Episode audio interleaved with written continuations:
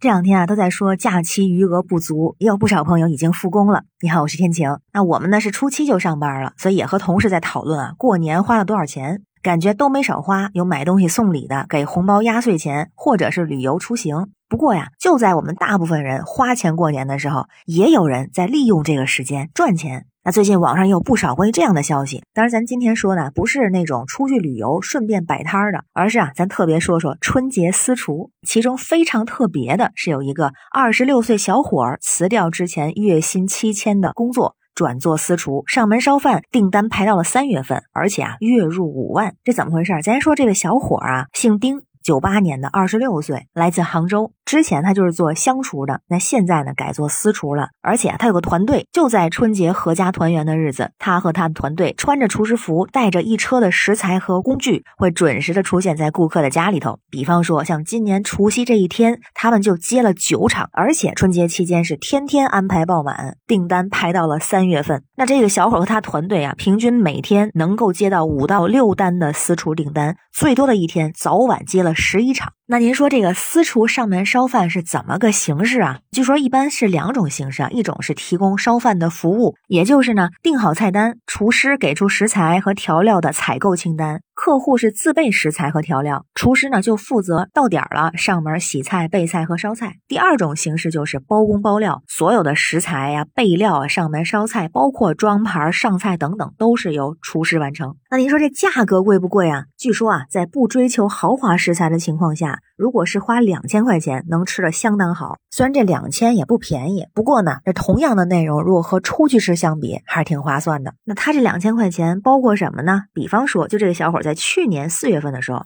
在社交平台上发过一份价格清单啊，八个人两千块，这个食材和服务费全都包括了，其中有五个冷盘，十一个热菜，还有汤品和主食，包括红烧肉、鲍鱼，还有啊波士顿龙虾和珍宝蟹。那这样算起来还挺划算的。而如果是一般的家宴，也会根据餐标和菜品的复杂程度收取服务费。这个服务费的价格呢是八百到一千二。那咱再说说这位姓丁的小伙儿也很特别，他之前不是做乡厨的吗？一个月呢大概是七千块钱起。而在二零二二年年底的时候，因为一次偶然的机会，他就接触了这个上门私厨，觉得这个方向啊大有可为。但是他也很厉害啊，自个儿是科班出身，所以啊就转行做了私厨，收入也发生了巨大的变化，从之前的月薪七。一千起发展到目前最高月入五万多，而且啊，这位小伙是真的喜欢做饭。他就说，做私厨每天都是新的挑战，能去不同的厨房做饭有新鲜感。甚至啊，有的顾客都没有厨房，那他每次上门还会带上满满一车的锅碗瓢盆。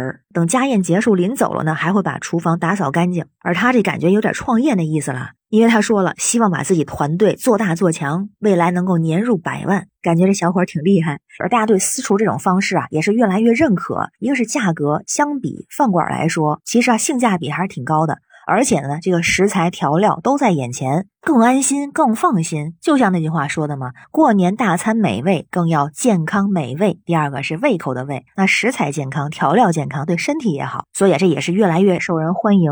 虽然说咱们打工人准备或者已经开始上班了，不过这年其实还没过完呢，所以这个私厨的生意也在继续。我也在想啊，请私厨这种方式，目前我还没有尝试过。不过也许以后我也会尝试这种方式。感觉如果是一大家子家宴的话，还挺划算的，也可以营养又健康。不过啊，像这位姓丁的小伙这种会经商的头脑，那我可是真的没有。